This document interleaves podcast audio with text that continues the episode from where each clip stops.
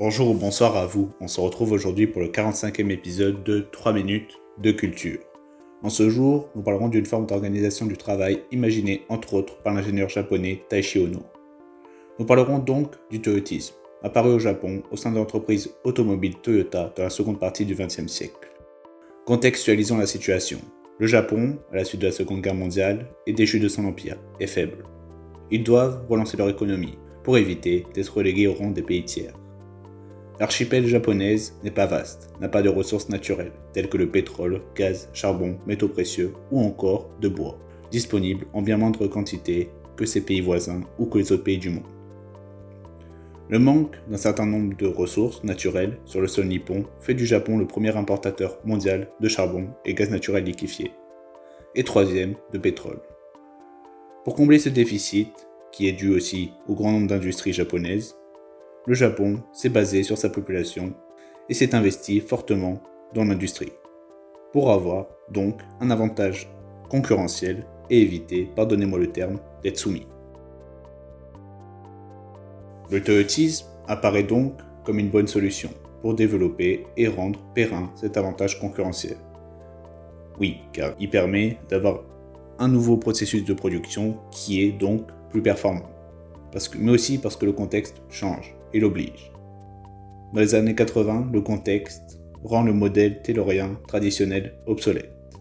La saturation de certains marchés, la crise énergétique, la complexification de la demande avec de plus en plus de surmesures de personnalisation, la réduction des marges des entreprises, etc., etc., mettent au goût du jour des principes du toyotisme tels que du juste à temps, contraire à la production en flux poussé, où on pousse à la consommation, où on produit plus pour pousser le consommateur à acheter.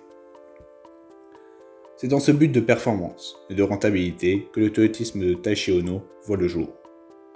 Inspiré de la division du travail d'Adam Smith, mais surtout du taylorisme et Fordisme, il se présentera comme une amélioration de ceux-ci.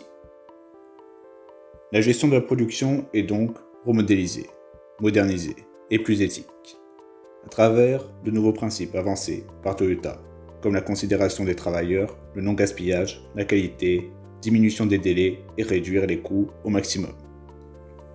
Cela donc offre aux consommateurs une meilleure qualité de produit ou une meilleure, de meilleures innovations pour Toyota. Cela se traduit par une nouvelle approche de la production. Le toyotisme est un adepte de la production en flux tiré, contraire au flux poussé, là où la demande déclenche l'offre, contrairement à l'inverse, où c'est l'offre qui pousse à la demande dans une production en flux poussé.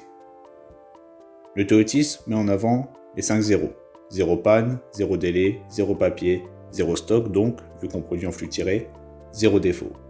Ou encore, il met en avant la différenciation retardée, c'est-à-dire un mode de production où les opérations terminales de finition ou de personnalisation du produit sont repoussées le plus en aval possible. Cela se traduit par de nouveaux comportements. Le travailleur a plus de responsabilités, il est plus polyvalent, grâce notamment à plus de formation et d'apprentissage. Les cadres sont moindres et plus proches des salariés. Et les salariés sont très consultés, via entre autres des cercles de qualité. Dans les années 2000, les industries automobiles japonaises, par exemple, recevaient 100 fois plus de suggestions de la part de leurs employés que les compagnies américaines.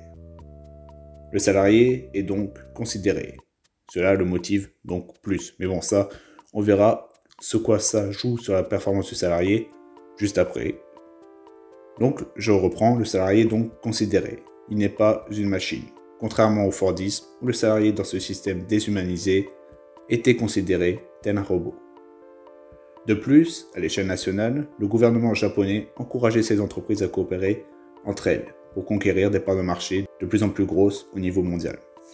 Ce modèle a donc permis de donner une place centrale au salarié, de le rendre plus productif, le motiver, mais aussi de le fidéliser.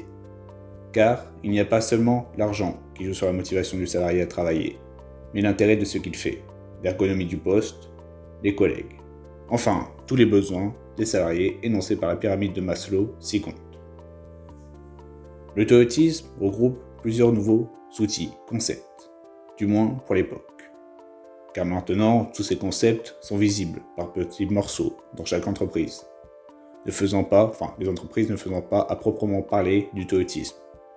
Vous le voyez hein, vous-même, la plupart des entreprises s'en sont juste inspirées pour refaçonner leur modèle de production ou fonctionnement d'entreprise à leur image et objectifs.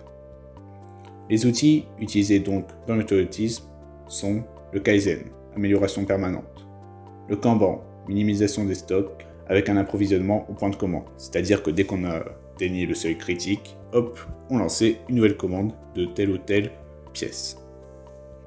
Le Pokayok, autocontrôle de la qualité, c'est nous-mêmes, enfin c'est l'entreprise elle-même qui s'assure de la qualité de ses produits, du test.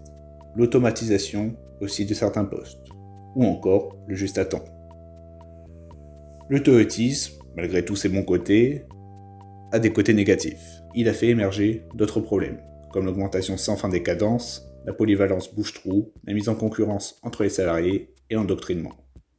Le toyotisme a tout de même révolutionné, du moins fortement changé, l'organisation du travail dans les pays du monde, du moins surtout avancé.